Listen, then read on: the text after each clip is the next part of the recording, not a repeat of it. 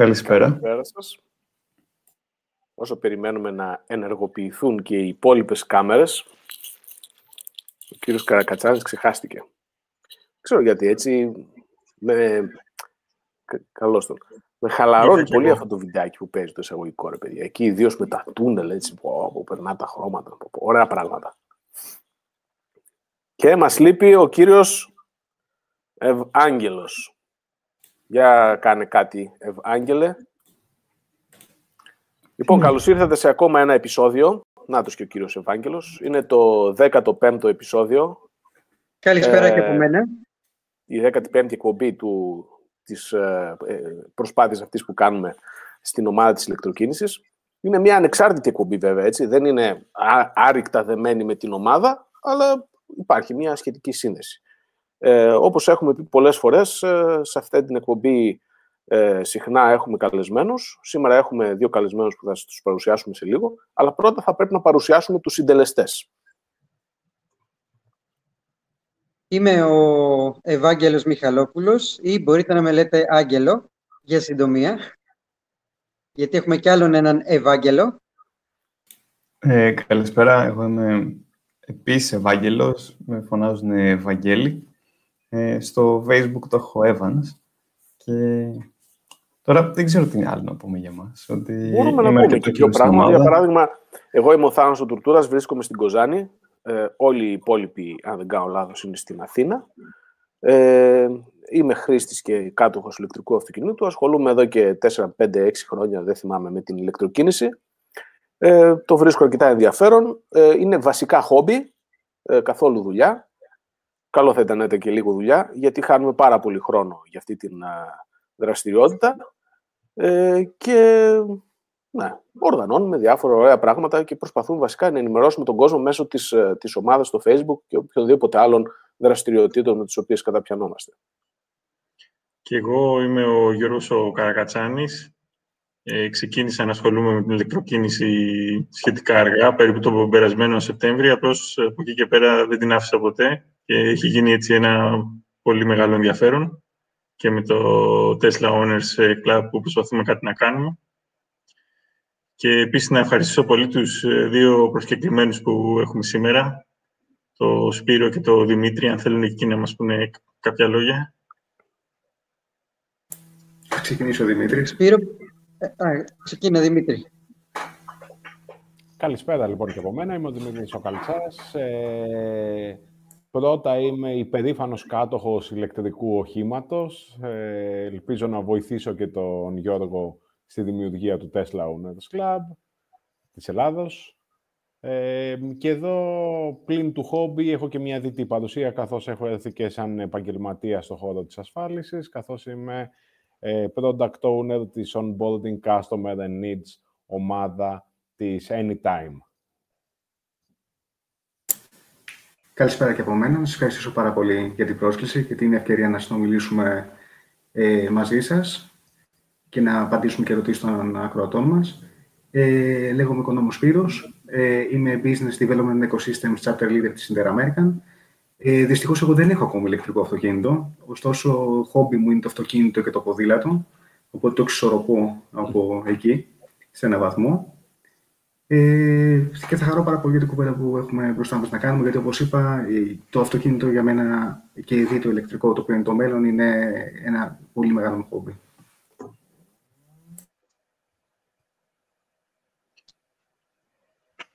Ωραία.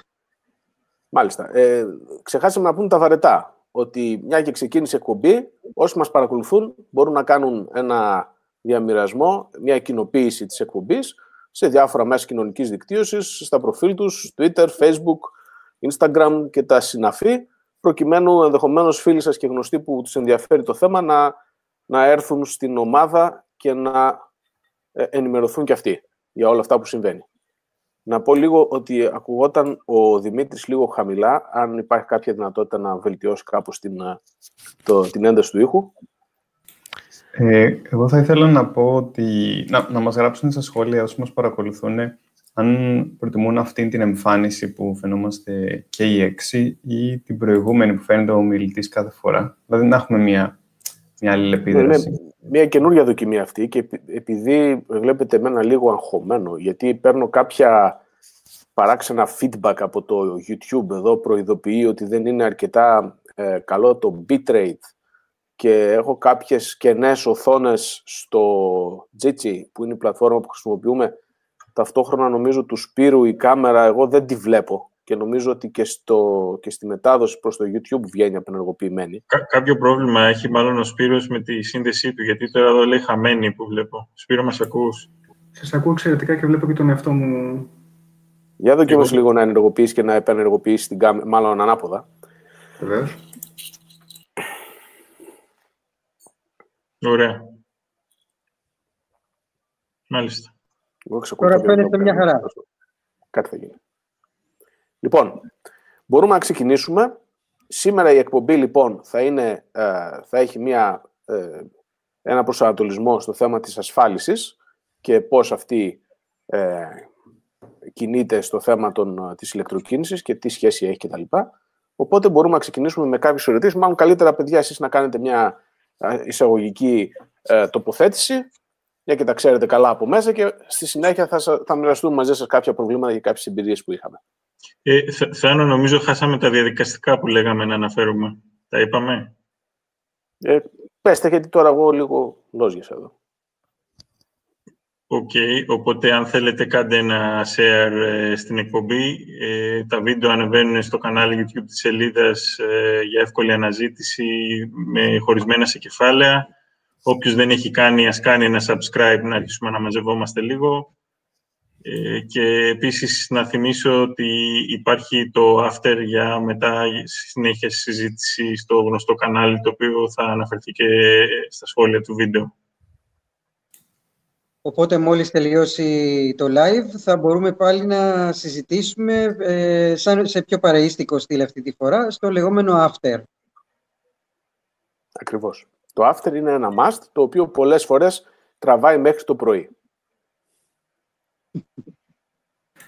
Ε, επίσης, να πω στα γρήγορα ότι όλα αυτά τα επεισόδια, τα προηγούμενα 14, συν αυτό το 15ο, βασικά αυτό θα ανέβει. Όλα τα προηγούμενα υπάρχουν σε όλες τις γνωστές πλατφόρμες podcast, audio podcast.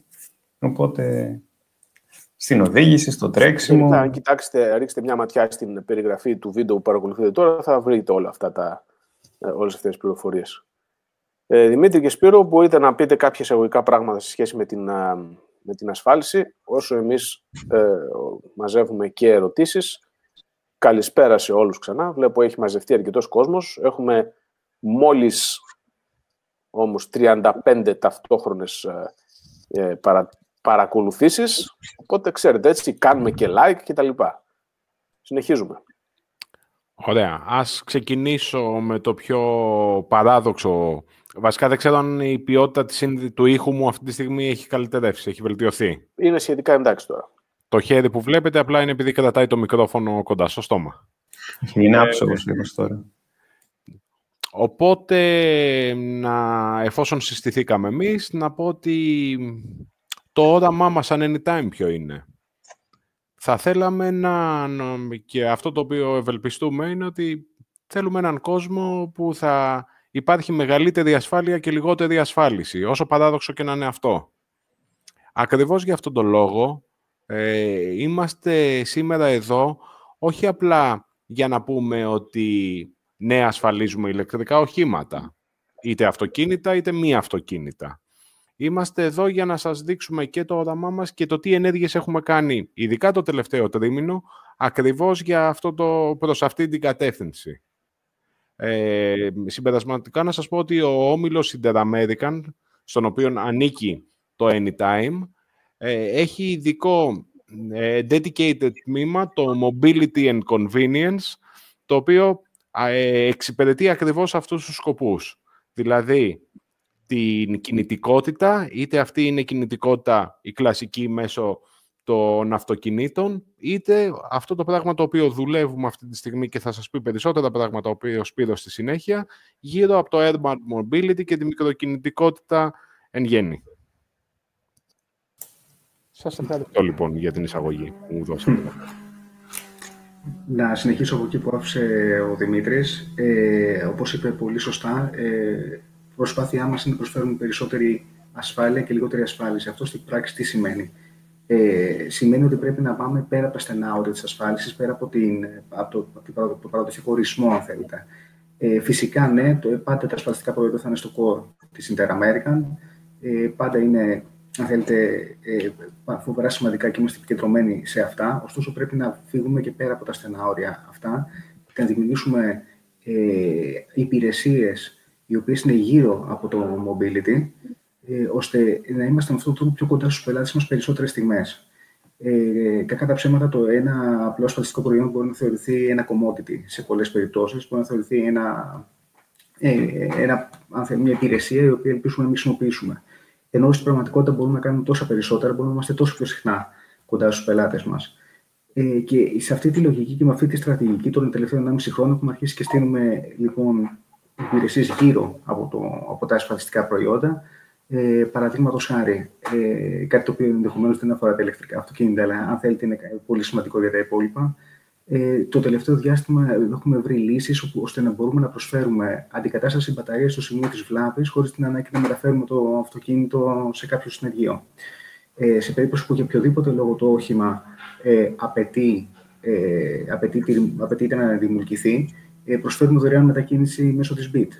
Ε, έχουμε συνεργασία γύρω από αγοραπολισίες ε, αυτοκινήτων. Ε, πάλι δεν αφορά τα αυτοκίνητα, για καύσιμα, ε, για σέρβις, ε, για αγορά νέων ελαστικών. Έχουμε συνεργασίες με αυτοκινητοδρόμους. Όλα αυτά γιατί σας τα αναφέρω, ε, γιατί η προσπάθειά μας είναι να μην μιλάμε μόνο λοιπόν, για το ασφαλιστικό προϊόν, αλλά για ένα, ένα A to Z προϊόν, το οποίο έρχεται να υποστηρίξει το πελάτη μας κάθε στιγμή και να του δώσει περισσότερη αξία. Αυτά και από μένα σαν εισαγωγή και είμαστε εδώ να απαντήσουμε όποια ερώτηση ελπίζω να μπορούμε να απαντήσουμε. Συνεπικουρώντας ακριβώς αυτό το οποίο λέει ο Σπύρος, ε, αυτό το οποίο θέλουμε είναι ουσιαστικά για τους πελάτες μας να τους δίνουμε κάθε στιγμή περισσότερα. Ε, οραματιζόμαστε λοιπόν γιατί να μην το... Το μικρόφωνο σου, Δημήτρη, λίγο πιο κοντά, γιατί πάλι δεν σε ακούμε καλά. Ωραία. Ε, συνεχίζοντας λοιπόν αυτό το οποίο είπε ο Σπύρος, ε, αυτό το πράγμα το οποίο ε, θέλουμε να επικοινωνήσουμε είναι ότι κάθε στιγμή για τους πελάτες μας πρέπει να δίνουμε, οφείλουμε να δίνουμε περισσότερα. Και αυτό είναι γενική η αποστολή μας, αν θέλετε. Ε, Προς αυτή την κατεύθυνση, λοιπόν, οραματιζόμαστε ένα οικοσύστημα γύρω από το αυτοκίνητο με υπηρεσίες και προϊόντα που στο επίκεντρό τους όμως θα είναι το αυτοκίνητο. Δεν θέλω να τα ξεχωρίσουμε σε θερμικά και ηλεκτρικά. Αυτοκίνηση είναι και mobility στο σύνολό τους. Μάλιστα. Λοιπόν, πολύ ωραία όλα αυτά. Ε, είστε μια μεγάλη εταιρεία. Η Inter-American δεν είναι κάποια, τώρα κάποιος, ε, κάποια startup. Οπότε λογικό είναι να υπάρχει όλη αυτή η οργάνωση στο θέμα του, ε, της υποστήριξης του πελάτη κτλ. Και, και πολύ καλή προσέγγιση έχετε. Παρ' όλα αυτά όμως, ε, εγώ προσωπικά ε, έχω την αίσθηση ότι η Anytime Online τουλάχιστον, σαν να έχει αργήσει λίγο να μπει στο θέμα της ηλεκτροκίνησης. Ποια είναι η δική σας ε, άποψη; Η... Καταλαβαίνω γιατί μπορεί να, το... να φαίνεται ότι έχουμε αργήσει να μπούμε ε, στην ηλεκτροκίνηση. Η αλήθεια είναι ότι η ηλεκτροκίνηση είχε το εξής χαρακτηριστικό μέχρι προσφάτως. Υπήρχε σε μια πιο ψηλή, ε, αν θέλετε, σε ένα πιο ψηλό εύρος ε, αξιών. Ε, αυτό δεν ήταν, αν θέλετε, η, η απόλυτη στόχευση και προτεραιότητα της Anytime. Οι λύσεις μπορούσαν να προσφερθούν μέσω της Inter-American και μέσω των παραδοσιακών της ε, καναλιών, αν θέλετε, ή αν θέλετε, των παραδοσιακών πακέτων της. Αυτό ωστόσο έχει αλλάξει. Ε, το τελευταίο διάστημα και σε συζητήσεις φυσικά ε, με ανθρώπους που βρίσκονται εδώ πέρα, ε, έχουμε βρει λύσεις οι οποίες μπορούν να, να απλοποιήσουν πολύ περισσότερο, αν θέλετε, την, την όλη διαδικασία. Οπότε καταλαβαίνω ε, αυτό που λέτε, αλλά μπορούμε σήμερα να μιλάμε και για μια διαδικασία και ένα προϊόν και ένα τιμολόγιο το οποίο είναι μάλλον το καλύτερο στην αγορά για τα ηλεκτρικά αυτοκίνητα. Αναφέρθηκε πριν μια υπηρεσία και ήθελα να ρωτήσω τι ακριβώς ε, αφορά αυτή. Ε, υπηρεσία, αν κατάλαβα καλά, αντικατάστασης ε, της μπαταρίας ενός αυτοκινήτου. Μιλάμε πάντα όμως για την 12V μπαταρία μολύβδου, έτσι. Δεν μιλάμε για την μπαταρία κίνησης ενός ηλεκτρικού. Θα ήταν πολύ προχωρημένο αυτό η αλήθεια. Άμα καταφέρναμε να το κάνουμε αυτό σήμερα στη, Καλό είναι να τα... χωρίς να πάτε στην ενεργεία θα ήταν εντυπωσιακό. Αρχίζουν να εμφανίζονται διάφοροι μυστήριοι πολεμιστές του καναπέ και να λένε να αλλάξουμε τις μπαταρίες μας. Το έχει κάνει anytime, δεν μπορεί να το κάνει η Tesla. Αν κάνει αυτό, δεν θα ήμασταν εδώ μαζί σας. Συγγνώμη που το λέω. ε, όχι, η αλήθεια είναι ότι μιλάμε για παραδοσιακέ μπαταρίε, για αυτοκίνητα μηχανή ιστορική κάψη. Ε, ωστόσο, όπω καταλαβαίνετε, και αυτό αποτελεί κάτι ιδιαίτερα καινοτόμο για την ελληνική αγορά. Να μην έχει την ανάγκη δηλαδή λίγο πολύ το προϊόν μέχρι τώρα ποιο είναι. Ότι έχω μείνει από μπαταρία, τα φλακ, σε παίρνω, σε πηγαίνω κάπου να αλλάξει την μπαταρία σου. Δηλαδή ναι. συνεχίζει να είναι το πρόβλημα του πελάτη. Ε, με αυτόν τον τρόπο το πρόβλημα του πελάτη το λύνουμε εμείς. Ερχόμαστε και στο σημείο της ε, βλάβης και αντικαθιστούμε την μπαταρία. Οπότε αλλάζει τελείως, αν θέλετε, ε, τη, τη λογική της εξυπηρέτησης. Ωραία.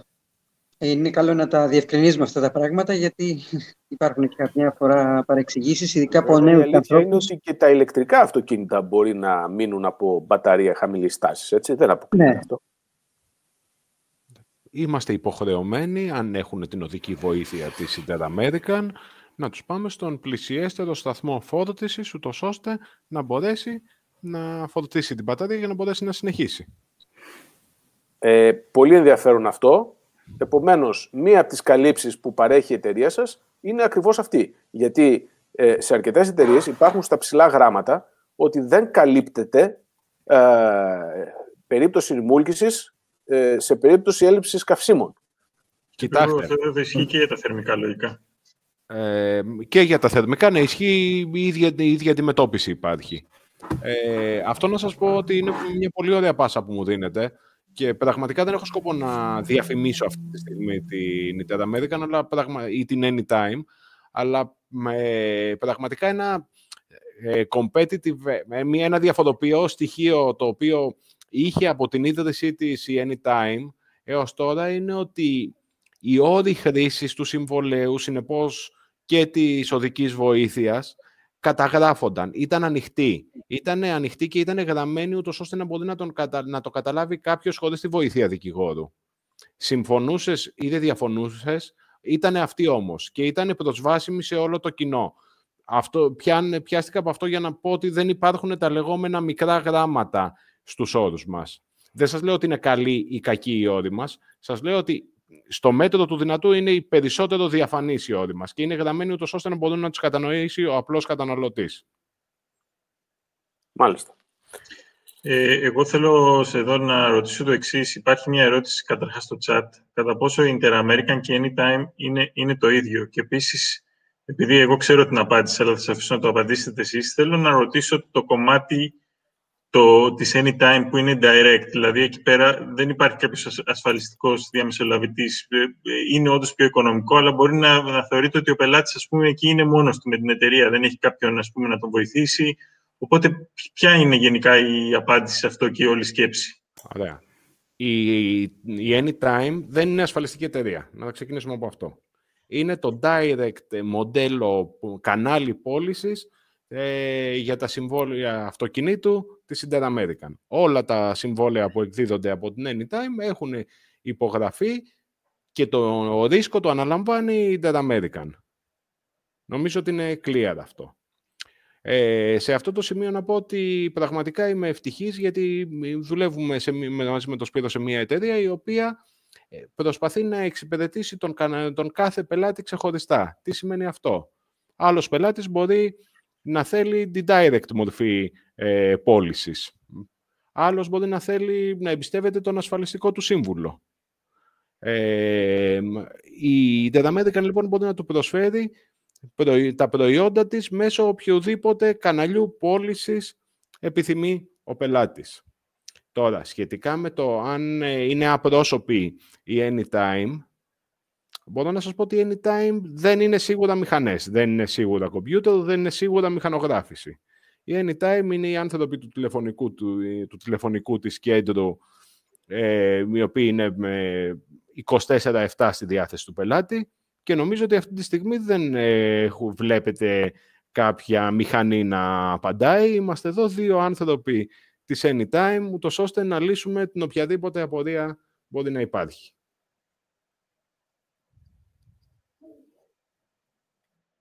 Οπότε γενικά ας πούμε, ε, δεν, ε, και, direct, ε, και το direct κανάλι να διαλέξει ο πελάτης, ουσιαστικά έχεις τις ίδιες υπηρεσίες, δεν είναι ότι είναι ασφάλεια το Lidl, ας πούμε, είναι, έχεις το ίδιο ασφαλιστικό συμβόλαιο, απλώς ε, έχεις να κάνεις, ας πούμε, κατευθείαν με την εταιρεία, μιλάς με, με, με τις υπηρεσίες της Anytime και της Terra American, χωρίς να υπάρχει ο, ένα μεσολαβείο ασφαλιστικός σύμβουλος, ας πούμε. Ναι. Ακριβώς. Ε, να δούμε λίγο το θέμα ε, με, με βάση τις σημειώσεις που έχουμε κρατήσει ε, και φυσικά να αναφέρουμε για να ξέρουν και οι φίλοι μας, κάποιοι βέβαια ήδη το ξέρουν γιατί τους έχει συμβεί, ότι στα ηλεκτρικά αυτοκίνητα το τι αναγράφεται στην άδεια κυκλοφορίας ε, είναι μάλλον τυχαίο. Ε, δεν έχουμε καταλάβει ακριβώς όσοι έχουμε ηλεκτρικό αυτοκίνητο και το χρησιμοποιούμε πώς τα βγάζουν αυτά τα νούμερα, αλλά υπάρχει το ίδιο μοντέλο με φορολογήσιμους ύπους, για παράδειγμα, ή μάλλον με κυβικά νομίζω, πού είναι οι διαφορές, από 0 μέχρι 200. Κάτι τρελά πράγματα. Με φορολογήσιμου ύπου, νομίζω, εκεί πέρα παίζει τη μεγάλη διαφορά. Και επειδή ε, κατά κανόνα και σίγουρα κατά το παρελθόν οι ασφαλιστικές υπολόγιζαν ε, τα κλιμάκια με βάση τους φορολογήσιμους ύπου, αυτό τι πρόβλημα ενδέχεται να παρουσιάσει και πώς προτείνετε εσείς ότι θα ήταν καλό να αντιμετωπιστεί αυτό το πρόβλημα; Καταρχάς, δυστυχώς το, το θέμα με τις άδειες και πώς αποτυπώνονται εκεί πέρα τα στοιχεία των αυτοκινήτων δεν είναι κάτι καινούριο. Δηλαδή, είναι κάτι που αντιμετωπίσουμε πάρα πολλά χρόνια. Και ε, παραδείγματος χάρη, αυτό το οποίο μας δημιουργούσε μεγάλο πρόβλημα στο παρελθόν, ότι δεν μπορούσαμε να, να κατηγοροποιήσουμε εύκολα, αν θέλετε, να, να βάλουμε σε ένα κοινό κουβά ε, τα ακριβώς ίδια αυτοκίνητα. Ε, δηλαδή, μπορεί να έβλεπες ένα αυτοκίνητο, να, να πάρουμε μια BMW 316 ε, θα μπορούσε να είναι BMW 316, θα μπορούσε να είναι BMW 3 κενό 16, θα μπορούσε να είναι i 316.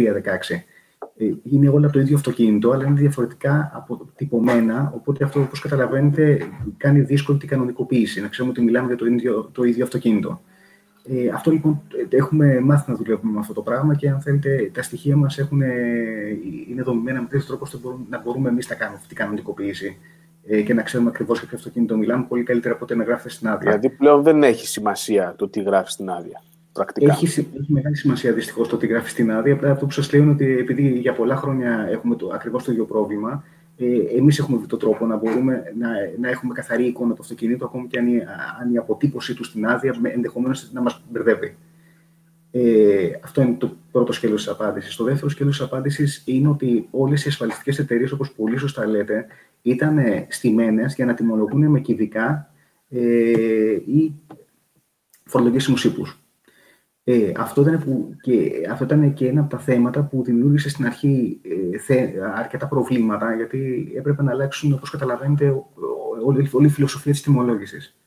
Ε, και γι' αυτό ενδεχομένως να είδατε και κάποιες, ε, στην αρχή κάποιες αποκλήσεις μεγάλες σε τιμολόγια, κάποιες εταιρείες να, να μην δέχονται καθόλου τα ηλεκτρικά αυτοκίνητα, ε, και γενικά ότι δεν υπήρχε μια συνοχή στην αντιμετώπιση της ε, βιομηχανίας απέναντι σε αυτά τα οχήματα. Ε, αυτά τα προβλήματα, εντάξει, σιγά σιγά, τουλάχιστον στην Αμερική, τα έχουμε ξεπεράσει τελείως και σιγά σιγά από ό,τι βλέπουμε καθαρίζουν και στην αγορά.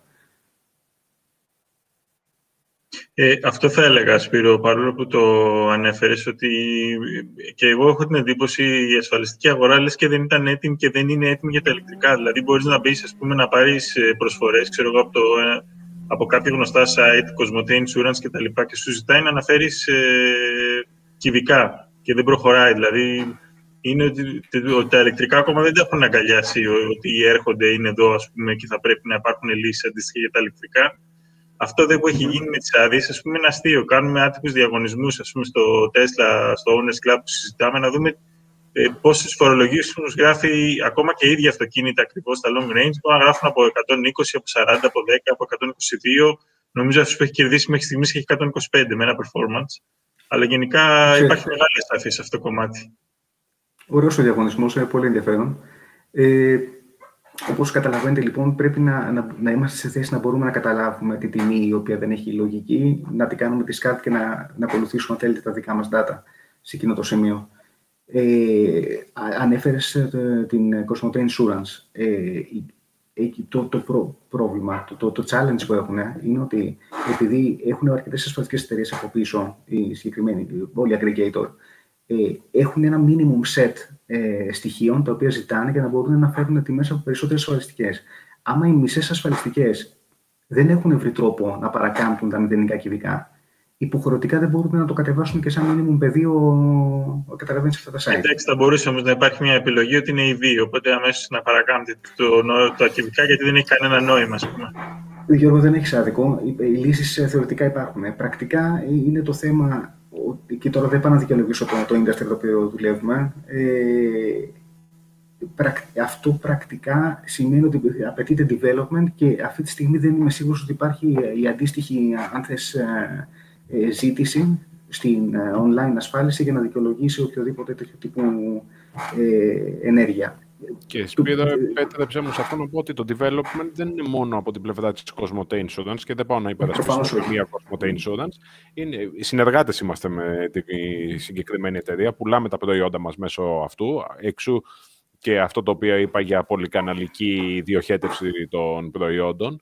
Ε, οφείλει η, το, η υλοποίηση να γίνει και από την πλευρά της κάθε ασφαλιστικής εταιρείας, ούτως ώστε το web service που βαράει, που χτυπάει η Cosmotation Insurance να μπορέσει να λάβει απάντηση. Ναι, ναι σαφώς, αν φάνηκε ότι λέω ότι το πρόβλημα είναι στην Cosmote Insurance ή στους aggregators γενικότερα, σε καμία περίπτωση δεν εννοώ αυτό. Ε, εγώ σε αυτό το σημείο θα ήθελα λίγο να κάνω μία πάσα στον Άγγελο, ο οποίος ασχολείται πολύ με τη μικροκινητικότητα και σε εσάς βέβαια και να περάσουμε σε αυτό το κομμάτι.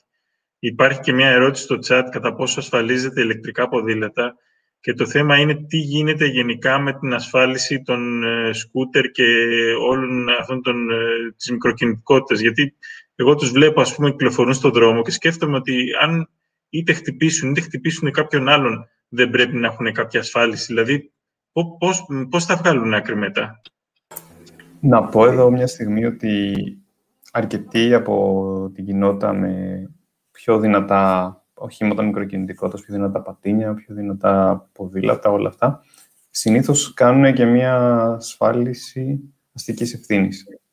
Δηλαδή, μια τέτοια συνήθως θα την κάνουν και το θέλουν και οι ίδιοι. Οπότε, το πιο συχνό ερώτημα που υπάρχει είναι ε, πρέπει να ασφαλίσω το πατίνι μου. Συνήθως από νεαρούς χρήστες οι οποίοι τώρα ξεκινάνε την ενασχόλησή τους με τα ηλεκτρικά Να πούμε ότι ο νόμος θα αναφέρει ως EPO, ε, ελαφρά προσωπικά ηλεκτρικά οχήματα και είναι ένας όρος ομπρέλα, ο οποίος περιλαμβάνει ηλεκτρικά πατίνια, είτε αυτά που είναι τα ας, πούμε, ας, ας τα πούμε ξαϊόμοι, δεν, δεν θέλω να αναφέρω μάρκα, αλλά ας πούμε τα ε, φθηνά που πρωτοξεκινάει κάποιος χρήστης να τα χρησιμοποιεί, τα οποία δεν θεωρούνται ιδιαίτερα ασφαλή, αλλά και δεν, έχουν, και δεν έχουν και μεγάλες ε, ταχύτητες. Ε, έχουν μικρές ρόδες, δεν έχουν αναρτήσεις, έχουν μικρές ταχύτητες. Υπάρχουν τα πατίνια επίσης που είναι πολύ μεγαλύτερα σε ισχύ, αλλά θεωρούνται πιο ασφαλέστερα γιατί έχουν δύο κινητήρες στους δύο τροχούς έχουν αναρτήσεις, έχουν πιο στιβαρή κατασκευή και καλύτερη αδιαβροχοποίηση και χοντρά και μεγαλύτερα λάστιχα. Που σημαίνει... Υπάρχουν αρκετές, ε, αρκετές ερωτήσεις για αυτό το θέμα, όπως και αν θα έπρεπε να είναι υποχρεωτική η ασφάλιση τους. Επίσης υπάρχουν τα μονόκυκλα, τα οποία στην ουσία είναι μια αυτοεξισορροπούμενη ρόδα πάνω στην οποία ισορροπούν οι, οι χρήστες. Υπάρχουν και άλλου είδους οχήματα, αλλά δεν είναι τόσο πολύ οχήματα μετακίνησης, είναι περισσότερο. Ψυχαγωγίας. Ε, ναι, ψυχαγωγία ή μετακίνηση, αλλά σε πολύ κομμάτι, ας πούμε. Δεν, δεν μπαίνουν σε. Βάλαμε πολλά ερωτήματα. Ε, θα προσπαθήσω να τα, να τα απαντήσω ένα-ένα οπουδήποτε ναι, ναι, ναι. θέλετε παρεμβαίνετε. Καταρχάς, για να απαντήσω το, το εύκολο, αν είναι υποχρεωτική η ασφάλιση για τα πατίνια. Ε, το νομοσχέδιο το οποίο κατατέθηκε και υπεγράφει πριν από τρεις εβδομάδες, νομίζω, ε, λέει ότι δεν είναι υποχρεωτική η ασφάλιση. Καταρχάς, να αναφέρουμε ότι ε, περιμένουμε κάποιες διευκρινιστικές πάνω σε αυτό το νομοσχέδιο, αλλά θεωρώ ότι αυτά που λέμε εδώ πέρα είναι, δεν θα αλλάξουν ουσιοδός. Ε, τα πατίνια λοιπόν και τα ηλεκτρικά ποδήλατα δεν έχουν υποχρεωτική ασφάλιση εφόσον δεν έχουν πινακίδα, δηλαδή είναι οχήματα τα οποία πάνε μέχρι 25 χιλιόμετρα την ώρα, δεν οφείλουν να ασφαλιστούν. Ε, υποχρεωτική είναι η χρήση κράνους στα πατίνια μόνο. Στα ηλεκτρικά ποδήλατα συνιστάται. και τίποτα παραπάνω. Η αλήθεια ε, είναι ότι, ε, συγγνώμη που διακόπτω, είναι ότι η ίδια η κοινότητα ε, των πατινίστας, έτσι, έτσι λεγόμαστε, ας το πούμε έτσι, ε, η οποία περιλαμβάνει και διάφορων ειδών, ε, από μόνοι τους έχουν πει και έχουν και τέλος πάντων το λένε μεταξύ τους ότι το κράνος είναι υποχρεωτικό πλέον. Δηλαδή το λέμε ε, το πρώτο πράγμα που συστήνουμε σε κάποιον που πρωτοπαίρνει ένα πατίνι είναι να πάρει εξοπλισμό ασφαλείας. Και πρώτα είναι το κράνος. Και μάλιστα προτείνουμε κλειστού τύπου κράνος, έτσι ώστε γιατί τα πατίνια πέφτουν προς τα εμπρός. Άμα βυθιστεί η ρόδα σε κάποια λακκούβα, πέφτουν προς τα εμπρό και οι τραυματισμοί είναι στο πρόσωπο. Ακριβώς. Και η αρχική, το, το αρχικό version του νομοσχεδίου ε, δεν είχε υποχρεωτική τη χρήση κράνους και θεωρώ, ε, προσωπική, είναι προσωπική μου αίσθηση ότι πολύ καλά κάνανε και τελικά το κάνανε υποχρεωτικό. Ε, γιατί είναι πολύ πιο. Είναι όντως έχει πολύ μεγαλύτερη κινδυνότητα σχέση με ένα ποδήλατο. Από αυτήν την άποψη ακριβώς που ανέφερες ότι έχει τάση να φύγεις προς τα μπρος. Ε, τώρα, ε, είπαμε για τη μικροκινητικότητα λοιπόν ότι έχουμε αυτές, είναι η κατηγορία καταρχάς μέχρι τα 6 χιλιόμετρα την ώρα τα οποία έχουν ό,τι δικαιώματα και υποχρεώσεις έχουν εκεί οι πεζοί. Ε, 6 με 25 λογίζονται σαν ποδήλατα και ισχύει ό,τι είπαμε, για τα, ό,τι είπαμε ήδη Συν ένα ενδιαφέρον στοιχείο είναι ότι θεωρητικά, όχι πρακτικά κιόλας, απαγορεύεται η κίνηση τους σε δρόμους που έχουν όριο πάνω από 50 χιλιόμετρα την ώρα. Άρα ουσιαστικά οφείλουν να κινούνται σε αυτούς τους δρόμους παράλληλα με τον δρόμο. Ε, και κάπου εκεί νομίζω ότι τελειώνουν τα, τα πρακτικά θέματα που αφορούν το, το μέσο χρήστη. Ναι. Τώρα, ε, ε τι, ναι, πες μου καιρό. Όχι τίποτα. Να επενθυμίσω τις ερωτήσεις. Αν ασφαλίζετε ποδήλατα, γενικά αν υπάρχουν ασφαλιστικά προγράμματα για την μικροκινητικότητα. Ε, υπάρχουν κάποιες προβλέψεις. Υπάρχουν ε, ασφαλιστικά προγράμματα για ποδήλατα, υπάρχουν ηλεκτρικά. Ε, αν δεν κάνω τεράστιο λάθος, προσφέρονται αυτή τη στιγμή από έξι εταιρείες στην Ελλάδα. Ε, άλλη μία και εμείς ε, καλύπτουμε και τα πατίνια, το πρόγραμμά μας ακόμα, το retail, δεν έχει βγει στην αγορά, αλλά με μεγάλη χαρά σας ε, ανακοινώνω ότι χτες ε, ξεκινήσαμε σε συνεργασία με έναν πάροχο, με έναν πολύ σημαντικό stakeholder στην μικροκινητικότητα, μια συνεργασία και βγάλαμε τα πρώτα μας συμβόλαια. Ε, και σύντομα θα, αυτό θα αρχίσουμε να το επεκτείνουμε και, στο, και στη retail αγορά. Δηλαδή θα υπάρχει δυνατότητα να ασφαλιστούν όλων των ειδών τα, τα οχήματα μικροκινητικότητας ή θα υπάρχουν οι περιορισμοί όπως κάποιοι από αυτοί προκύπτουν από το, από το ε, νομοσχέδιο; Δηλαδή, έχουμε πούμε, ερωτήσεις αν ασφαλίζεται πάνω από 250 βάτ ισχύως τέτοιου είδους οχήματα; Πάνω από 250 βάτ, αν δεν κάνω τεράστιο λάθος, ε, λογίζονται σαν μοτοποδήλατα. Ναι, αλλά δεν ε, έχουν ε, πινακίδα.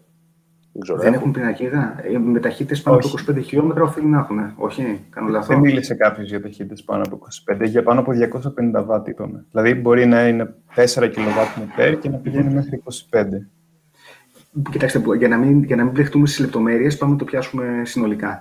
Το, το προϊόν το οποίο ασφαλίζουμε και είναι με γενική αστική ευθύνη, άρα δεν είναι με, με, αστική ευθύνη ε, αυτοκινήτου, επειδή υπάρχει, άρα δεν υπάρχει πινακίδα, ε, είναι ένα προϊόν το οποίο το έχουμε έτοιμο, το, ξε, το ξεκινήσαμε χτες, όπως είπαμε, σε συνεργασία ε, με ένα partner ε, και σύντομα θα το βγάλουμε και σε, στη retail αγορά και καλύπτει ποδήλατα και πατίνια. Μάλιστα. Θα πρέπει να το δούμε λοιπόν και να επανέλθουμε προφανώς. Οπότε όλο αυτό καλύπτουμε. Σε αυτή την κατηγορία θα έπεφτε και ένα μηχανάκι το οποίο πάει κάτω από 25 χιλιόμετρα και δεν παίρνει πινακίδα. Θα λογιζόταν σαν ηλεκτρικό ποδήλατο. Και επίσης ε, ασφαλίζεται οποιοδήποτε άλλο όχημα παίρνει πινακίδα. Ακριβώς. Και αυτό το οποίο ήθελα να προσθέσω τώρα είναι ότι σήμερα, αν, ένας, αν κάποιος μπει στο site τη Anytime, δεν θα μπορέσει να ασφαλίσει ένα ηλεκτρικό μηχανάκι. Ωστόσο και αυτό είναι το αμέσως επόμενο το οποίο θα ανοίξουμε σαν αγορά. Θα πρέπει δηλαδή να απευθυνθεί απευθείας στην Interamerican. Ε, αυτή τη στιγμή δεν, δεν προσφέρουμε σίγουρα μέσω της Anytime αυτή τη, τη λύση. Ε, Όμως, όπως είπαμε, είναι το, στο αμέσως επόμενο διάστημα και, και το MEN και το ΔΕ θα το ανοίξουμε στο, στο retail. Ε, για τα μονόκυκλα; Τα μονόκυκλα είναι μια πολύ περίεργη ιστορία, για τα οποία, αν δεν κάνω λάθος, ε, με, με διορθώνεις, η ταχύτητα τους δεν ξεπερνά τα 6 χιλιόμετρα. Μεγάλο λάθος. Δεν Μεγάλο λάθος. Αυτά, που, αυτά που έχω δει δεν, έχω, δεν θα ξεπερνάνε, γι' αυτό ρωτάω. Τα πιο παλιά μοντέλα. Πριν, ας πούμε, τέσσερα χρόνια, όντως ήταν χαμηλές ταχύτητες. Τα τωρινά μοντέλα 2019, 2020, 2021 περνάνε και τα 60-70 χιλιόμετρα. 60-70 χιλιόμετρα. Τελική και 150 χιλιόμετρα αυτονομίας και... Δεν έχει ξεφύγει τώρα αυτή η ε, Ναι, πραγματικά. Μοιραία έχω μείνει πίσω σε αυτό. Ε, αυτή τη στιγμή τα, τα μονόκυκλα εξαιρούνται ε, από το συγκεκριμένο προϊόν, χωρίς αυτό να σημαίνει ότι στο, ε, το ίδιο θα ισχύει και για πάντα. Μάλιστα. Δηλαδή, εγώ από ό,τι καταλαβαίνω, υπάρχει ακόμη μια σχετική έτσι, ε, μπερδεμένη κατάσταση στο θέμα των ε, ΠΕΠΙΟ, πώς τα είπαμε, ΕΠΙΟ. Ναι. ΕΠΙΟ. Ναι. Ελπίζουμε σιγά-σιγά και νομοθετικά και ασφαλιστικά με διάφορες παρεμβάσεις. Προσωπικά ηλεκτρικά οχήματα. Νομοθετικά, ε... θεωρώ ότι το πλαίσιο μας δίνει μια πολύ καλή, ένα πολύ καλό γήπεδο να κινηθούμε. Δεν, δηλαδή, το είναι αρκετά σαφές. Ε, ότι, και θεωρώ ότι κινηθήκαμε και σαν εταιρεία τουλάχιστον πάρα πολύ γρήγορα στο να αναπτύξουμε προϊόντα, δηλαδή τρεις εβδομάδες μετά έχουμε ήδη έτοιμο το προϊόν, ε, για να μπορέσουμε ακριβώς να καλύψουμε αυτή την ανάγκη και να έρθουμε να μιλήσουμε πάλι για όλο αυτό που συζητούσαμε στην αρχή. Ασφάλιση, πέρα από το να κάνω μια μικρή παρένθεση πάντως. Υπάρχουν επίσης, ε, αλλά υπάρχει μια πολυμορφία αυτών των μέσων. Ας πούμε, έχω δει, θα μπορούσα να το πω μονόκυκλο ή θα το μπορούσα να το πω μονόκυκλη μοτοσυκλέτα. Δηλαδή, φανταστείτε μια μεγάλη ρόδα μοτοσυκλέτας, η οποία έχει και σέλα και τιμόνι. Αλλά είναι μονόκυκλη, αυτό εξισορροπούμενη. Ή ας πούμε υπάρχουν τα mini bikes. Ένα από αυτά μπορώ να σας δείξω και τώρα, τα οποία κάποια από αυτά έχουν και πετάλια, κάποια από αυτά δεν έχουν. Ε, μισό λεπτό.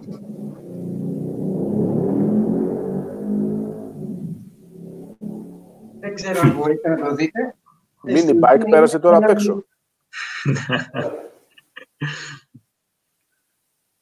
λοιπόν, αυτό, αυτό είναι ένα mini bike το οποίο δεν έχει πετάλια. Λειτουργεί μέχρι 25 το πολύ ταχύτητα και δεν ξέρω αν μπορεί ας πούμε, μια ασφαλιστική να το βάλει στο πρόγραμμα και να το ασφαλίσει ως ποδήλατο, ως επιό, δεν ξέρω. Ε, εφόσον είναι έως 25 χιλιόμετρα, δεν παίρνει την ακίδα.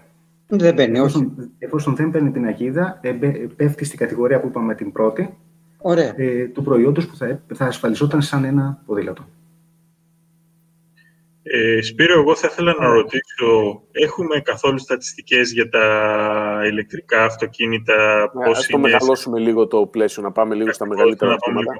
Ε, ε, πώς, ε, πώς ε, στατιστικές στις περιπτώσεις ατυχημάτων. Και επίσης μια συζήτηση που έχουμε γενικά στην ομάδα είναι κατά πόσο τα ηλεκτρικά, επειδή είναι πιο ασφαλή με διάφορα χαρακτηριστικά που έχουν πολύ πιο χαμηλό κέντρο βάρους, θα έπρεπε, θα έπρεπε ίσως να, να έχουν και χαμηλότερα ασφάλιστα τα θερμικά, γιατί αυτή τη στιγμή αυτό που βλέπουμε είναι ότι είναι ακριβότερο να ασφαλίσεις ένα ηλεκτρικό από ότι... Ναι, είναι πολλά τα χαρακτηριστικά των ηλεκτρικών αυτοκινήτων, ειδικά που τα κάνουν πιο ασφαλή. Εκτός από το χαμηλό κέντρο βάρους, έχουν, είναι πιο σβέλτα που λέμε, δηλαδή έχουν πιο άμεση απόκριση, μπορείς να αντιδράσεις πιο γρήγορα στον δρόμο. Έχουν καλύτερα reprise, έχουν καλύτερες επιταχύνσεις που μπορείς να αποφύγεις κάτι, να κάνεις ένα γρήγορο ελιγμό σε περίπτωση που θα χρειαστεί. Εκτός αυτού, είναι και πιο πρόσφατα σαν τεχνολογίες που σημαίνει ότι έχουν όλα τα adaptive cruise control. Ίσως εδώ το autopilot είναι λίγο διφορούμενη άποψη, αν και κατά πόσο ένα όχημα το οποίο οδηγεί μόνο του, θα το συζητήσουμε αμέσως μετά αυτό, θα έπρεπε να ασφαλίζεται πιο φτηνά ή πιο ακριβά, ίσως. Αλλά είναι και το άλλο θέμα, ότι ένας οδηγός ηλεκτρικού αυτοκινήτου, το πιο πιθανό είναι να έχει πιο ήρεμη ιδιοσυγκρασία κατά την οδήγηση και στην ε, συμπεριφορά του στον δρόμο. Όχι, η αλήθεια είναι στην πράξη γίνεται αυτό, ότι οδηγάς πολύ πιο ήρεμα με το ηλεκτρικό. Τουλάχιστον το, το μεγαλύτερο μέρος των οδηγών. Επίσης, ήθελα να αναφέρω ότι πρώτο, ε, σαν να έχουμε χάσει το Σπύρο και δεύτερο... Όχι, γιατί; Την εικόνα σου δεν έχουμε, δεν ξέρω, λέει κακή σύνδεση και δεν έχουμε βίντεο. Και δεύτερο, αυτό που λέει συνήθως ο Θάνος, ότι είμαστε γύρω σε 45 άτομα και έχουμε μόνο 20 like. Οι υπόλοιποι κάπως έχουν ξεχαστεί να πατήσουν αυτό το like στο βίντεο, έτσι για να μπορέσει λίγο να, να, να ανεβαίνει αυτό το βίντεο και να, να προτείνεται να έχει έτσι μια καλύτερη μεταχείριση στο YouTube. Οπότε κάντε ένα ακόμα αν θέλετε, κάντε ένα like όσοι δεν έχετε κάνει και μόνο δεν έχω κάνει ούτε εγώ. Okay. Εμείς πάντα ξεχνιόμαστε, Γιώργο. Έκανα τώρα. Για να δούμε λίγο αυτό το θέμα, παιδιά. Πάμε λοιπόν να το δούμε. Ε, Καταρχάς, αυτό ε, πιάνουμε από το θέμα της αυτόνομης οδήγησης. Ε, σε αυτό το κομμάτι είμαστε αρκετά ανοιχτόμυαλοι, καθώς έχουμε ασφαλίσει στα τρίκαλα το, το λεωφορείο το οποίο κινείται μόνο του μέσα στη πόλη. Οπότε ε, και αυτό το κάναμε και για να έχουμε εικόνα πρώτη, αν θες, για το πώς, πώς αυτό συμπεριφέρεται. Κοίταξε, αυτό το θέμα θα προκύψει ούτως ή άλλως, ε, αναγκαστικά, αλλά σε αυτό, ε, σχετικό είναι αν θα είναι μακριά ή όχι, αλλά ε, το αν θα τα ασφαλίσετε και σε τι τιμή πιστεύω εγώ τα αυτόνομα οχήματα έχει να κάνει αποκλειστικά με τη στατιστική. Εάν η στατιστική δείξει ότι τελικά είναι όντως πιο ασφαλή, θα πέσουν και τα ασφάλιστρα. Και να μην ξεχνάμε ότι κάποιες εταιρείες που ε, επιθετικά κινούνται στο θέμα της αυτόνομης οδήγησης ετοιμάζονται να δημιουργήσουν και δικές τους ασφαλιστικές εταιρείες. Σωστό. Ε, το, ε, μπορούμε να μιλάμε πολλές ώρες για την ε, αυτόνομη οδήγηση, πώς θα μας επηρεάσει. Ε, το, το ενδιαφέρον είναι ότι δεν θα πάμε από μια, ένα περιβάλλον που δεν είναι κανένα αυτόνομο όχημα σε ένα που θα είναι όλα. Ε, για πολύ καιρό θα έχουμε μεικτά.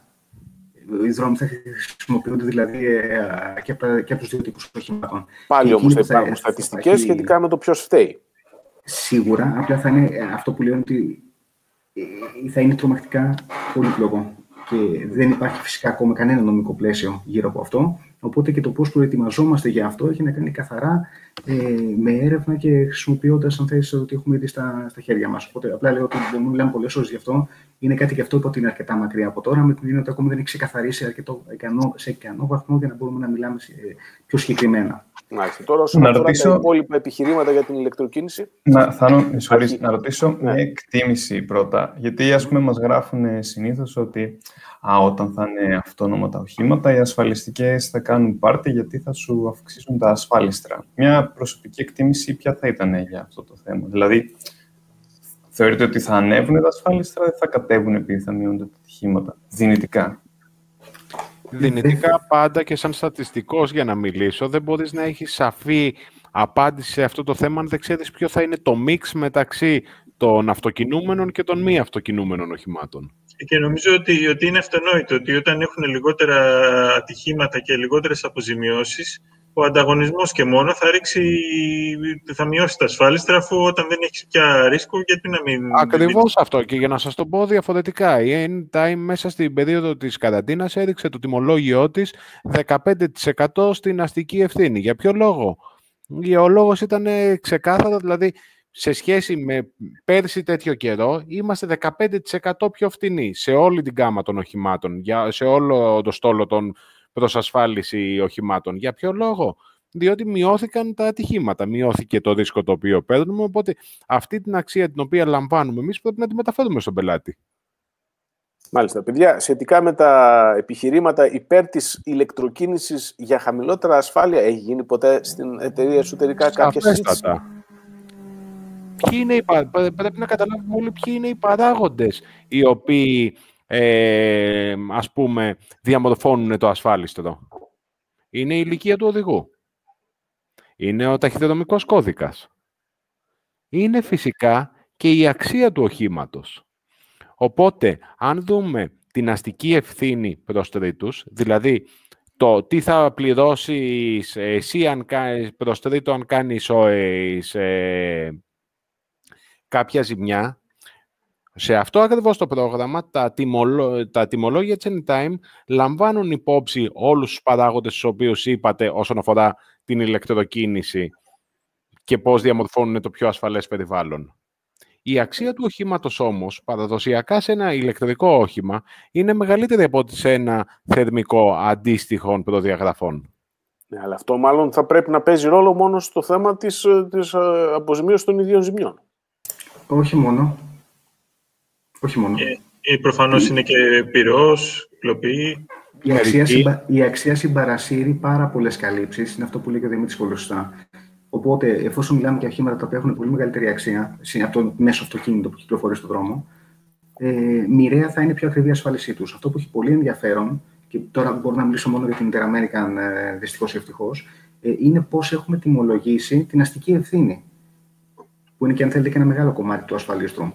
Και σε αυτό μπορώ να σας διαβεβαιώσω ότι το, η, η, η, τιμή που έχουμε δώσει, η τιμολόγηση που έχουμε κάνει, λαμβάνει υπόψη του όλα αυτά που αναφέρατε. Ότι ο χρήστης ε, συνήθως κάνει πιο λογισμένη χρήση, δεν, δεν, δεν οδηγεί σε τρελός, ότι είναι ένα αυτοκίνητο το οποίο φρενάρει καλύτερα, στέκεται καλύτερα στον δρόμο, ε, το χαμηλότερο κέντρο βάρους. Το κέντρο βάρους, ε, το, όλα τα συστήματα, τα ADAS, ε, τα οποία εξορισμού έχουν αυτά τα οχήματα, ADAS ενώ τα ηλεκτρονικά συστήματα υποβοήθησης οδηγού, ε, όλα αυτά έχουν ληφθεί υπόψη και αυτά, αυτό αποτυπώνεται στο κομμάτι του τιμολογίου που για την αστική ευθύνη. Τώρα, όλα τα υπόλοιπα μοιραία ε, συμπαρασύρονται από την αξία του αυτοκινήτου. Οπότε, ε, το πω και πιο απλά και σε, ναι. λόγιο, σε γλώσσα που θα καταλάβουμε όλοι. Όταν μιλάμε για μερική γεωλική κλοπή, πόσο εύκολο, Φερρυπίν, για τα Τέσλα είναι να βρεθεί μια πόρτα Τέσλα έστω και παλαιότερη ηλικία, σαν να μην. η αλήθεια είναι ότι η Τέσλα αυτή τη στιγμή αποτελεί εξαίρεση και μάλιστα είναι παγκόσμια εξαίρεση. Ας πούμε. Αυτό θέλω να πω ακριβώς. Είναι συνεπικότητα σε αυτό το οποίο είπε ο Σπύρος προηγουμένως. Εντάξει, και αυτό φαντάζομαι δεν είναι μόνο στην κλοπή και καταλαβαίνω αυτό που λες είναι ότι δεν υπάρχουν μεταχειρισμένα ανταλλακτικά για να μειώσουν το κόστος επισκευής σε περίπτωση ατυχήματος. Θα πρέπει να είναι όλα καινούργια, όλα από την αντιπροσωπεία. Άρα αυτό... Γιώργο, και όχι ατυχήματος. Ε, περίπτωση χαλαζιού. Ε, στην περίπτωση χαλαζιού δεν έχουν πρόβλημα τα Τέσλα, αφού έχουν γυάλινη οροφή. Και αλουμίνιο μπροστά στο καπό. Ε, το αλουμίνιο το φέρνεις. Είναι εύκολο. λοιπόν, μια και πιάσαμε το θέμα των επισκευών, να βάλουμε μια παρένθετη ε, ερώτηση από τον ε, φίλο μας, τον Δελιπετρίδη, τον Παύλο, ο οποίος είναι επαγγελματίας οδηγός ε, τι γίνεται με τα επαγγελματικά αυτοκίνητα; Υπάρχει κάποια κάλυψη από πλευράς Interamerican ή συγκεκριμένα από την ΕΝΤΑ. Η ερώτηση ήταν τι θα γίνει με τα ηλεκτρικά ταξί, αν ασφαλίζονται. Χωρίς να μπορώ να πω παραπάνω και με συγχωρέστε με γι' αυτό, γιατί είναι μια συνεργασία η οποία ακόμη δεν έχει ανακοινωθεί. Ε, είναι κάτι το οποίο μελετάμε και με ένα μεγάλο, με ένα μεγάλο stakeholder στο θέμα των ταξί. Ναι, το, είναι, είναι μια από τις περιοχές που μας ενδιαφέρει ιδιαίτερα. Άρα έρχεται η ασφάλιση, θα υπάρχουν λύσεις αν μη τι άλλο κάποια στιγμή σύντομα. Μπορώ με βεβαιότητα να σας πω ότι είναι κάτι το οποίο συζητάμε και είμαστε πολύ κοντά. Ναι. Μάλιστα. Πολύ ενδιαφέρον αυτό. Ε, έχουμε πάρει αρκετές απαντήσεις μέχρι τώρα. Α κάνουμε ένα μικρό διάλειμμα, κάνοντας λοιπόν μια ε, εκ νέου κοινοποίηση αυτής της εκδήλωσης. Τι ωραία που τα λέω.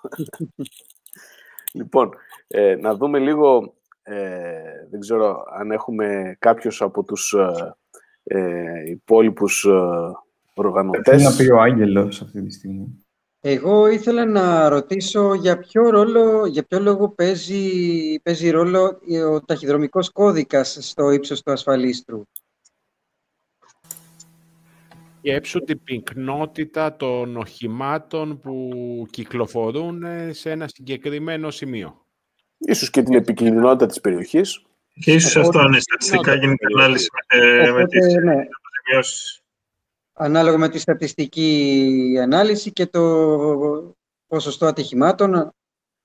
Ωραία, εντάξει. όπως είναι, όπως δεν θα μπορούσαμε να μιλάμε ότι είναι η ίδια η επικίνδυνοτητα ανάμεσα στην Αθήνα και ένα νησί, ε, αντίστοιχα και η Αθήνα είναι ένα αρκετά μεγάλο μέρος για να έχει διαφοροποιήσεις μέσα στη, στον ίδιο το, μέσα στη, στην, στην ίδια Και σε κάθε περίπτωση είναι μια υπηρεσία. Ε, εξαρτάται πάρα πολλούς παράγοντες. Μην το έχουμε στο μυαλό μας στη λογική του retail. Δηλαδή το τάδε ψυγείο, εφόσον έτσι μας καλωσορίσατε πρωτού ξεκινήσει η εκπομπή, ναι. ε, έχει τόσο στον Κοτσόβολο, έχει τόσο στη Media Markt και ούτω καθεξής. Ε, όντως, είναι θέμα ελεύθερης αγοράς και όλες οι υπηρεσίες ε, ποικίλουν ανάλογα με την περιοχή. Ε, θα ήθελα λίγο να δούμε κάποια λίγο πιο πρακτικά θέματα ίσως που αφορούν την ηλεκτροκίνηση, πιο καθημερινά. Ε, όπως για παράδειγμα αυτό που είχαμε συζητήσει και πριν την εκπομπή κάποια στιγμή, σχετικά με τις πιθανές υπηρεσίες που θα μπορούσαν να αφορούν ειδικά τα ηλεκτρικά οχήματα, όπως είναι, είπαμε για τη ρημούλκηση σε το πλησιέστερο σημείο φόρτισης, το οποίο θα μπορούσε όμως, ε, αν το σκεφτεί η εταιρεία, να είναι και σαν έξτρα παροχή, δηλαδή μέσω εφαρμογής, ακόμα και κάπου αλλού να είναι κάποιος ασφαλισμένος, αν μείνει, ειδικά δηλαδή για τα ηλεκτρικά αυτοκίνητα, να καλέσει επιπληρωμή ένα αυτοκίνητο της Interamerican να τον πάει στην, ε, στο κοντινότερο φορτιστή. Ε, ή ας πούμε, αν σκέφτεστε, αν έχετε μελετήσει καθόλου το θέμα της φόρτισης στο δρόμο, ενδεχομένως, με κάποιο βανάκι, το οποίο θα επισκέφτεται τον οδηγό που έχει μείνει από μπαταρία και θα μπορούσε να του φορτίσει εκεί επί τόπου, ε, με την κατάλληλη σήμανση και πάντα με ασφαλή τρόπο, ε, το αυτοκίνητό του, ούτως ώστε να μπορέσει να κάνει ξέρω εγώ, 10 χιλιόμετρα ακόμη για να φτάσει ο ίδιος από μόνος στο φορτιστή. Υπάρχει κάποια τέτοια πρόβλεψη, κάποια οργάνωση τέτοια; Αυτό που μπορώ να σας πω είναι ότι η οδική μας, ε, επειδή είναι μέλος ενός ε, μεγάλου, ε, μιας μεγάλης ομπρέλας, αν θέλετε, και άλλων εταιριών που προσφέρουν αντίστοιχες υπηρεσίες ανά την Ευρώπη, ε, είναι σε επαφή μαζί τους για να βρουν τη βέλτιστη λύση για τις φωτίσεις όπως αυτές που αναφέρατε, για να κάνεις μια απόσταση παραπάνω μέχρι να μπορέσεις να πας σε κάποιο φορτιστή. Ε, μέχρι να βρεθούν αυτές, και αν αυτή η βέλτιστη λύση και μέχρι να αγοραστεί αυτούς τους εξοπλισμούς, ε, και να ξέρει, συγγνώμη που διακόπτω, και μέχρι να ξεκαθαρίσει και το νομικό πλαίσιο αν επιτρέπεται να υπάρχει ε, μπαταρία με τέτοια σχολητικότητα. Σε εκεί υπάρχει ένα θολό σημείο. Σωστό. Ε, ναι, όταν λέω, ναι, ναι, είσαι απόλυτο δίκιο. Δεν, το πήγα πολύ συγκεκριμένα. Ε, όταν λέω ότι η λύση εννοώ που να καλύπτει φυσικά και πρακτικά και νομικά θέματα. Ε, μέχρι τότε το κάνουμε το καλύτερο δυνατό, το οποίο, όπως είπαμε, είναι να, να πάμε στο πλησιέστερο φορτιστή το όχημα. Αλλά ναι, σαφώς είναι κάτι το οποίο ε, και εμείς κοιτάζουμε, γιατί έχει ιδιαίτερο ενδιαφέρον σαν υπηρεσία. Και Πάντως νομίζω... Εγώ συγγνώμη για να πω αυτό και ολοκληρώνω. Ε, για το πρώτο μέρος της ερώτησης, ε, η Dead American και η οδική βοήθεια της Dead American δεν είναι πλέον απαραίτητο ο πελάτης της για να την καλέσει να πάρει τηλέφωνο. Έχουμε dedicated εφαρμογή, το Drive On, το οποίο στέλνει σήμα, ε, ανοίγει την εφαρμογή από το κινητό τους, μου παίρνει το location από το GPS του κινητού και ζητάει με οδική βοήθεια ε, ad hoc, εκείνη τη στιγμή. Το οποίο αφορά ε, πελάτες της Interamerican. Πελάτες της Interamerican, ακριβώς. Εγώ ήθελα να προσθέσω ότι από ό,τι φαίνεται η αγορά θα δώσει μόνη της τη λύση, γιατί βλέπουμε ότι το vehicle to home ε, μπαίνει πάρα πολύ σε, στη μόδα. Δηλαδή, όπως ε, ανακοίνωσε η Volkswagen από το 2022, όλα τα αυτοκίνητα θα υποστηρίζουν το vehicle to home και το vehicle to grid. Άρα μιλάμε ότι πιστεύω μετά θα είναι πολύ, πολύ εύκολο να πας σε λύσεις car to car να έρχεται δηλαδή το van, ξέρω εγώ, αν θα είναι Volkswagen, οτιδήποτε κτλ., να κουμπώνει κατευθείαν στο αμάξι που έχει μείνει και να του δίνει ενέργεια για να συνεχίσει να φύγει. Θεωρώ δηλαδή ότι μάλλον θα είναι αρκετά εύκολη λύση σε αυτό το πρόβλημα. Επίσης, δεν ξέρω, ο Βαγγέλης, νομίζω, κάποια σκέψη είχε. Ήθελες να ρωτήσεις κάτι, Βαγγέλη; Ε, ήθελα να ρωτήσω κάτι για στατιστικά, αλλά δεν ξέρω αν, αν υπάρχουν διαθέσιμα. Για... Βασικά, πιο πολύ επειδή ίσως έχετε πρόσβαση σε αυτά, ενώ εμείς όχι. Μας λένε, ας πούμε, συχνά ότι... Τα... Βασικά, είναι κάτι που έχει περάσει ως φήμη και είναι λογικό να έχει, να έχει μείνει. Γιατί το άγνωστο το φοβάται ο κόσμος είναι ότι τα ηλεκτρικά παίρνουν φωτιά, παίρνουν εύκολα φωτιά κλπ. Πιο εύκολα έστω από τα θερμικά, ότι μπορεί να έστω πάρει και να πάρει φωτιά, ξέρω εγώ. Έχετε μήπως πρόσβαση σε τέτοια στατιστικά παγκόσμια που, που να λέει κάτι τέτοιο. Ε, το συγκεκριμένο δεν μπορώ να το, να το απαντήσω βέβαια, θα τουλάχιστον εγώ λυπάμαι γι' αυτό. Ε, ωστόσο, θα μου κάνει εντύπωση αν ε, ήταν ε, με δεδομένο που το πόσο μικρή είναι η συχνότητα φωτιάς ε, σε όχημα το οποίο είναι σταθευμένο καλή ώρα. Ε, θεωρώ ότι δεν θα ήταν κάτι που θα άλλαζε ουσιοδός στη συζήτησή μας. Αλλά δυστυχώς δεν έχω, δεν έχω actual data για να συζητήσουμε αυτή τη στιγμή. Ε, δεν ξέρω η, αλήθεια είναι, η αλήθεια είναι ότι σε αυτό το θέμα ε, ε, ακόμα τα ηλεκτρικά οχήματα έχουν μικρό ποσοστό διείσδυση στην αγορά.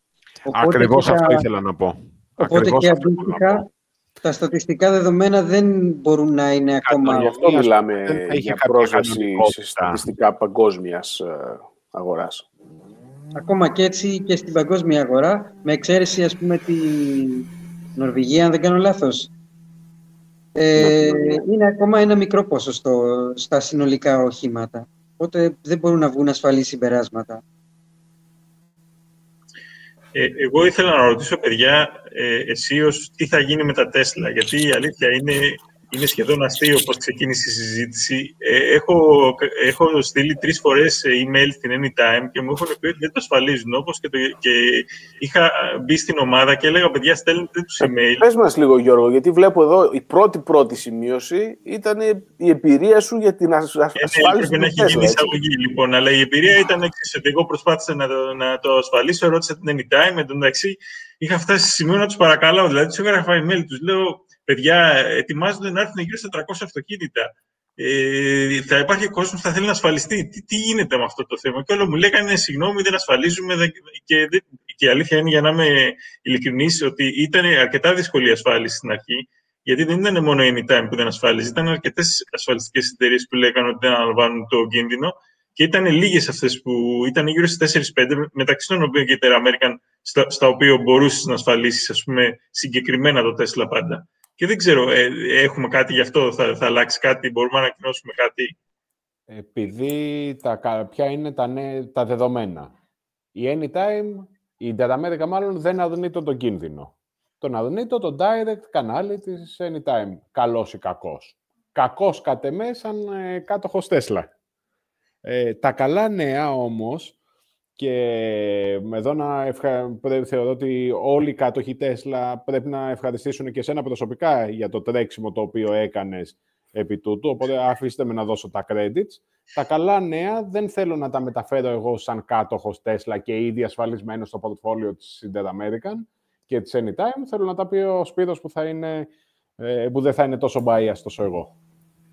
Ε, ωραία, ως, μη biased λοιπόν εγώ. Ε, Μπορώ να σας ανακοινώσω λοιπόν ότι ναι, πλέον τα Tesla είναι, γίνονται δεκτά και στην Anytime με μια διαδικασία που θα είναι πάρα πολύ απλή και που θα ανακοινωθεί μέσα στις επόμενες μέρες στη Link για να μοιραστεί στα μέλη.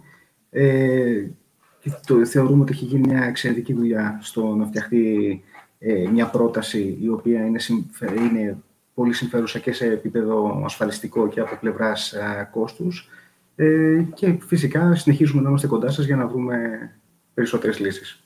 Επειδή είπες για επίπεδο κόστους, ε, να ελπίζουμε και εμείς που δεν έχουμε ακόμη την οικονομική δυνατότητα να αποκτήσουμε Τέσλα, ότι αυτή η ε, συμφέρουσα πρόταση από πλευράς κόστους θα ισχύει και για τους υπόλοιπους κατόχους υπολείπων ηλεκτρικών αυτοκινήτων ή κάτι αποκλειστικά για τα Τέσλα. Όχι, δεν είναι μόνο για τα, για τα Tesla. Είναι απλά επειδή τα Tesla ήταν κάτι το οποίο ε, ήταν μια, σε μια κατηγορία οχημάτων που είπαμε που ήταν εκτός ε, από, τις, ε, από τα οχήματα που ασφάλιζε η Anytime. Τώρα απλά ανακοινώσαμε ότι αυτό δεν ισχύει πια. Ε, αντίστοιχα, όπως έχουμε πει για τα ηλεκτρικά αυτοκίνητα, τα, όλα τα υπόλοιπα, αν θέλετε, ε, ισχύει ότι είχαμε πει νωρίτερα, ότι ε, έχουμε λάβει υπόψη μας όλα τα στοιχεία τα οποία συζητήσαμε και ε, το τιμολόγιο το οποίο αυτή τη στιγμή ισχύει για όλα τα ηλεκτρικά οχήματα θεωρούμε ότι είναι ε, εξαιρετικό σε συνδυασμό ειδικά με, τις, με το επίπεδο καλύψεων απαλλαγών κτλ. Και για να ελαφρύνω λίγο την κουβέντα, και σε σχέση με τις προσφορές με τις οποίες συνδυάζονται, Φερρυπίν δωρεάν κάψιμα 20 ευρώ στη ΣΕΛ. Οκ. Ε, εν τω μεταξύ τώρα, για τη ΣΕΛ, για τη ΣΕΛ δεν ξέρω αν έχετε ε, ε, εκ των έσω πληροφόρηση. Η ΣΕΛ νομίζω ανήκει στον όμιλο του Ισμότορο, έτσι δεν είναι;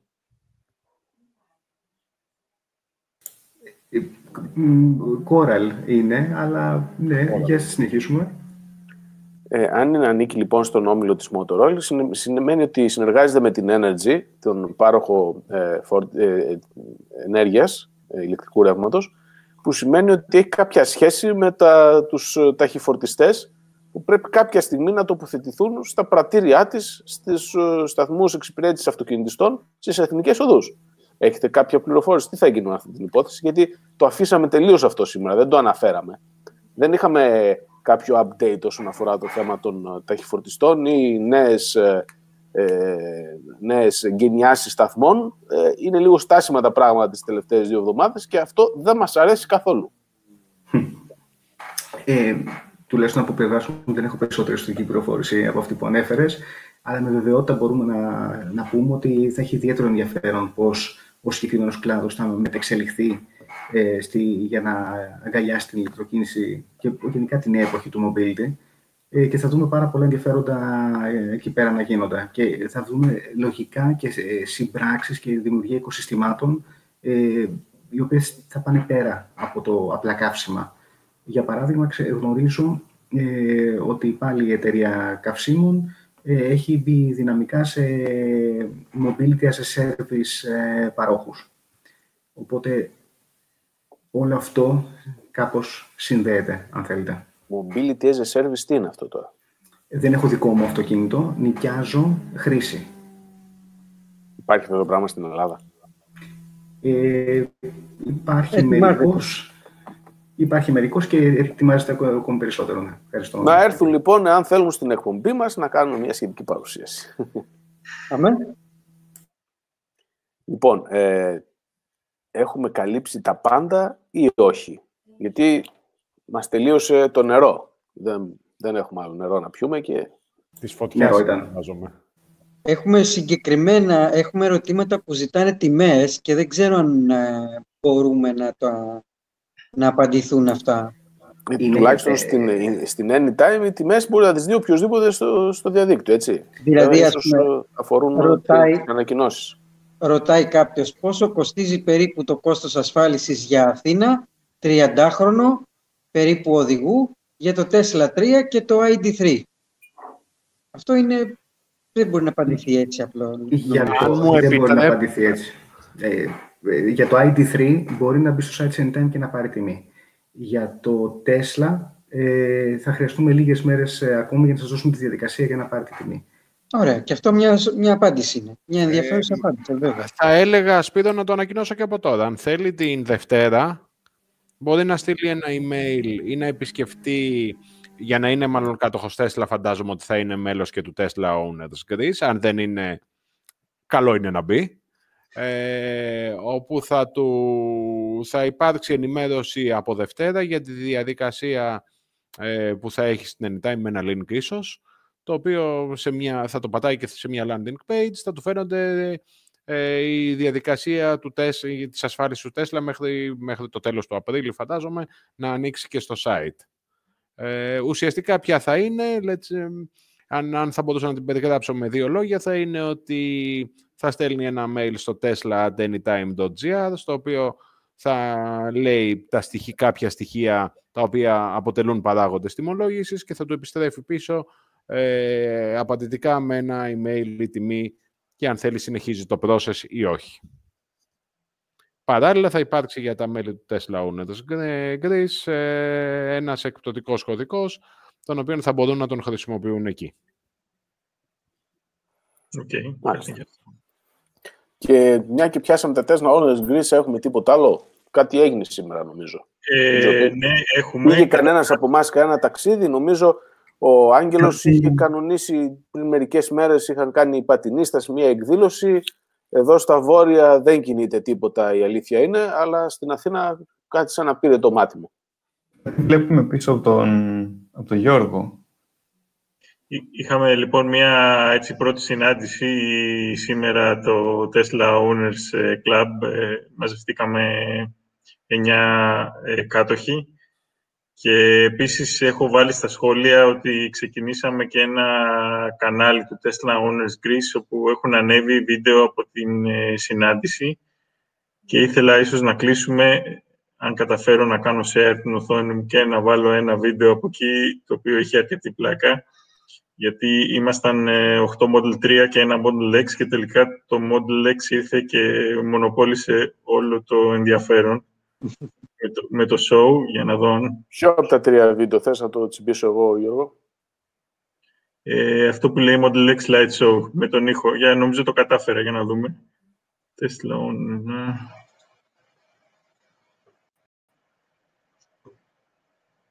Λοιπόν, η ποιότητα του ήχου δεν είναι και ό,τι καλύτερο. Μεγιστοποίησε το. Από το κομπιούτερ σου το πες. Θες, ε, Θάνο, θες να το κάνεις καλύτερα γιατί δεν ακούγεται ο ήχος; Ναι, έχει άλλη ναι. μέθοδο. Θα το κάνω εγώ καλύτερα με τη σωστή μέθοδο, να είναι λίγο πιο... Πιο professional, για να είναι κοπή. Λοιπόν, θες εκπαίδευση, φιλός. Τι να κάνω, λοιπόν. Μαθαίνουμε. Λοιπόν. Γερνάμε και μαθαίνουμε. Για να το δούμε τώρα. Οπ. Είναι αναβέλεια. Ε, ρε παιδιά, μην τα πειράζετε αυτά τα πράγματα. Ε, όποιος θέλει να το δει, λοιπόν, θα πρέπει να μπει στο, στο YouTube να το δει. Ε, Γιώργο, κάνε μια κοινοποίηση το... Ναι, ναι, το έβαλα στα σχόλια. Ναι, κάνε μια κοινοποίηση και το κανάλι, γιατί αυτός που το ανέβασε και υποψιάζομαι ότι είσαι εσύ, ναι, ναι. Ε, μάλλον το ανέβασε με λάθος ρυθμίσεις και δεν, ε, δεν ε, αφήνει τα embedded να παίξουν. Ναι, όχι, ναι. Ε, ναι, έχει γίνει μια επιλογή να μην γίνεται share, νομίζω αλλιώς. Okay. Να μην τα βάλει μια iframe. Είναι Πριν κλείσουμε, μία, μία πολύ σημαντική ερώτηση από VIP της παρέας ε, που ρωτάει εάν ακολουθείται ο ίδιος σταθερός συντελεστής ετήσιας απομείωσης αξίας οχήματος και στα ηλεκτρικά, όπως ακριβώς με τα θερμικά.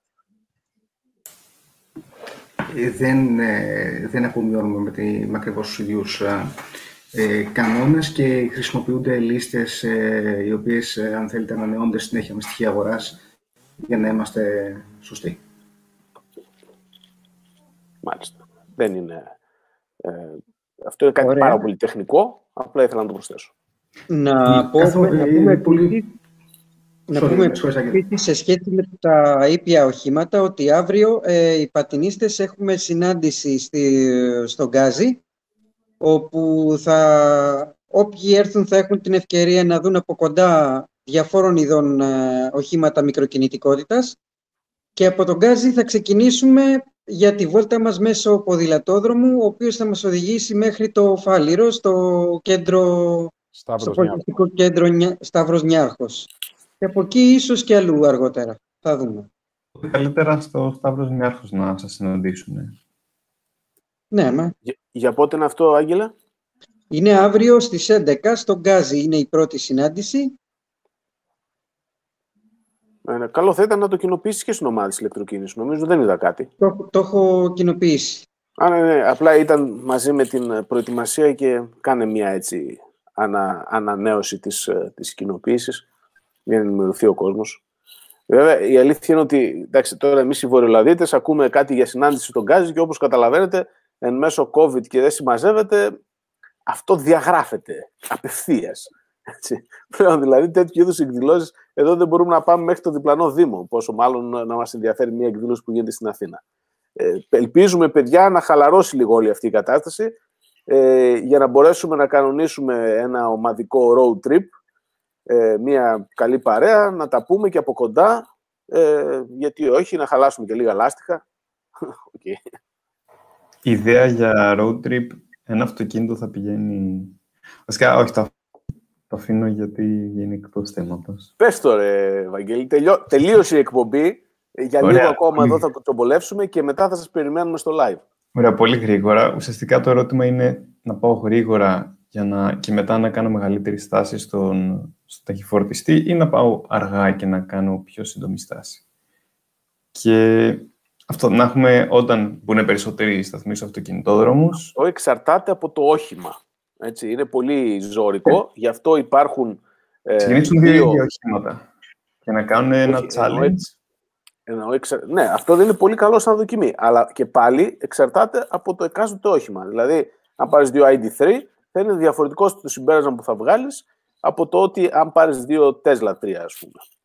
Πάντως δεν ξέρω. Εγώ που κάνω έτσι με δοκιμή μια διαδρομή που θα ήθελα να κάνω, η οποία είναι γύρω στα 500 χιλιόμετρα, η πρόθεσή μου είναι να προσπαθήσω να πάω σχετικά αργά, δηλαδή με μια μέση ταχύτητα γύρω στα 100 χιλιόμετρα και να δω αν μπορεί να με βγάλει ακόμα και χωρίς στάση, που μάλλον δεν το νομίζω, αλλά τουλάχιστον είμαι μια πολύ σύντομη στάση. Οπότε θα προτιμήσω στην παρούσα ίσως να κοιμηθώ πιο αργά και να έχω λιγότερο χρόνο φόρτισης. Γιώργο, σύμφωνα με τον ημίθιο Bjorn, ε, για τα Tesla ειδικά, όταν υπάρχει ε, διαθεσιμότητα supercharging στα 250 kW, ο στόχος είναι τα 130 χιλιόμετρα την ώρα ταχύτητα ταξιδιού και να φτάνεις στον επόμενο σταθμό για φόρτιση με περίπου 10% state of charge.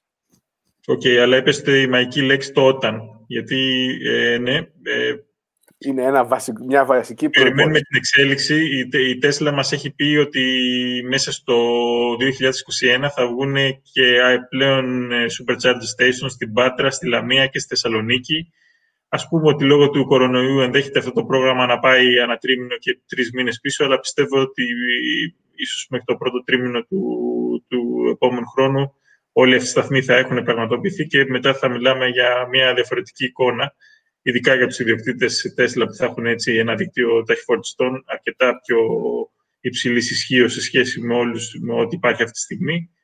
Αλλά για την παρούσα, δηλαδή τώρα ένα, ένα ταξίδι που κοιτάω τώρα για το Πάσχα, ας πούμε, να πάω μέχρι τα Γιάννενα και λίγο πιο μετά, μάλλον θα προτιμήσω αυτή την προσέγγιση. Μπορείς να πας στα Γιάννενα περνώντας από την Κοζάνη. Έτσι. Ε, είναι, θα, είναι και αυτή η δυνατότητα. Θα το εξετάσουμε.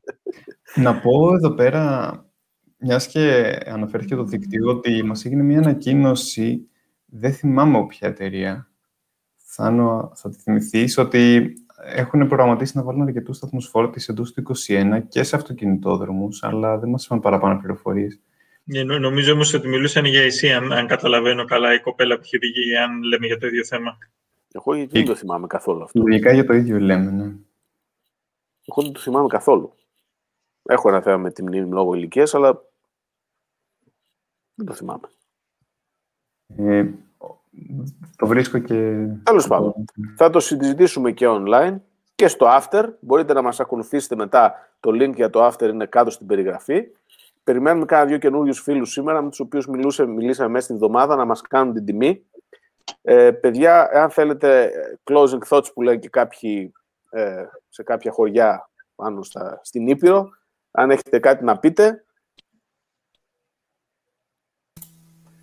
Εγώ θα είχα να πω, Θάνο, αν έχουν τελειώσει τα παιδιά, βέβαια, χωρίς να τους πάρω το λόγο, ότι να ξανακάνεις άλλη μια προσπάθεια στο βίντεο, γιατί νομίζω ότι. το θα το βάλω, εννοείται. Απλά περιμένω τις ε, ναι. τις τελικές τοποθετήσεις για να κλείσω με το βίντεο του, του Γιώργου.